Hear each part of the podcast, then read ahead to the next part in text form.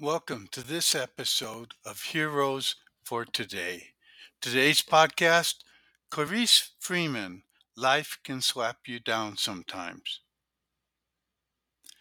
Life can slap you down sometimes, but if you take care of yourself, if you have a sense of humor, if you live a good life, if you love yourself, you're going to be happy, and others are going to see that joy.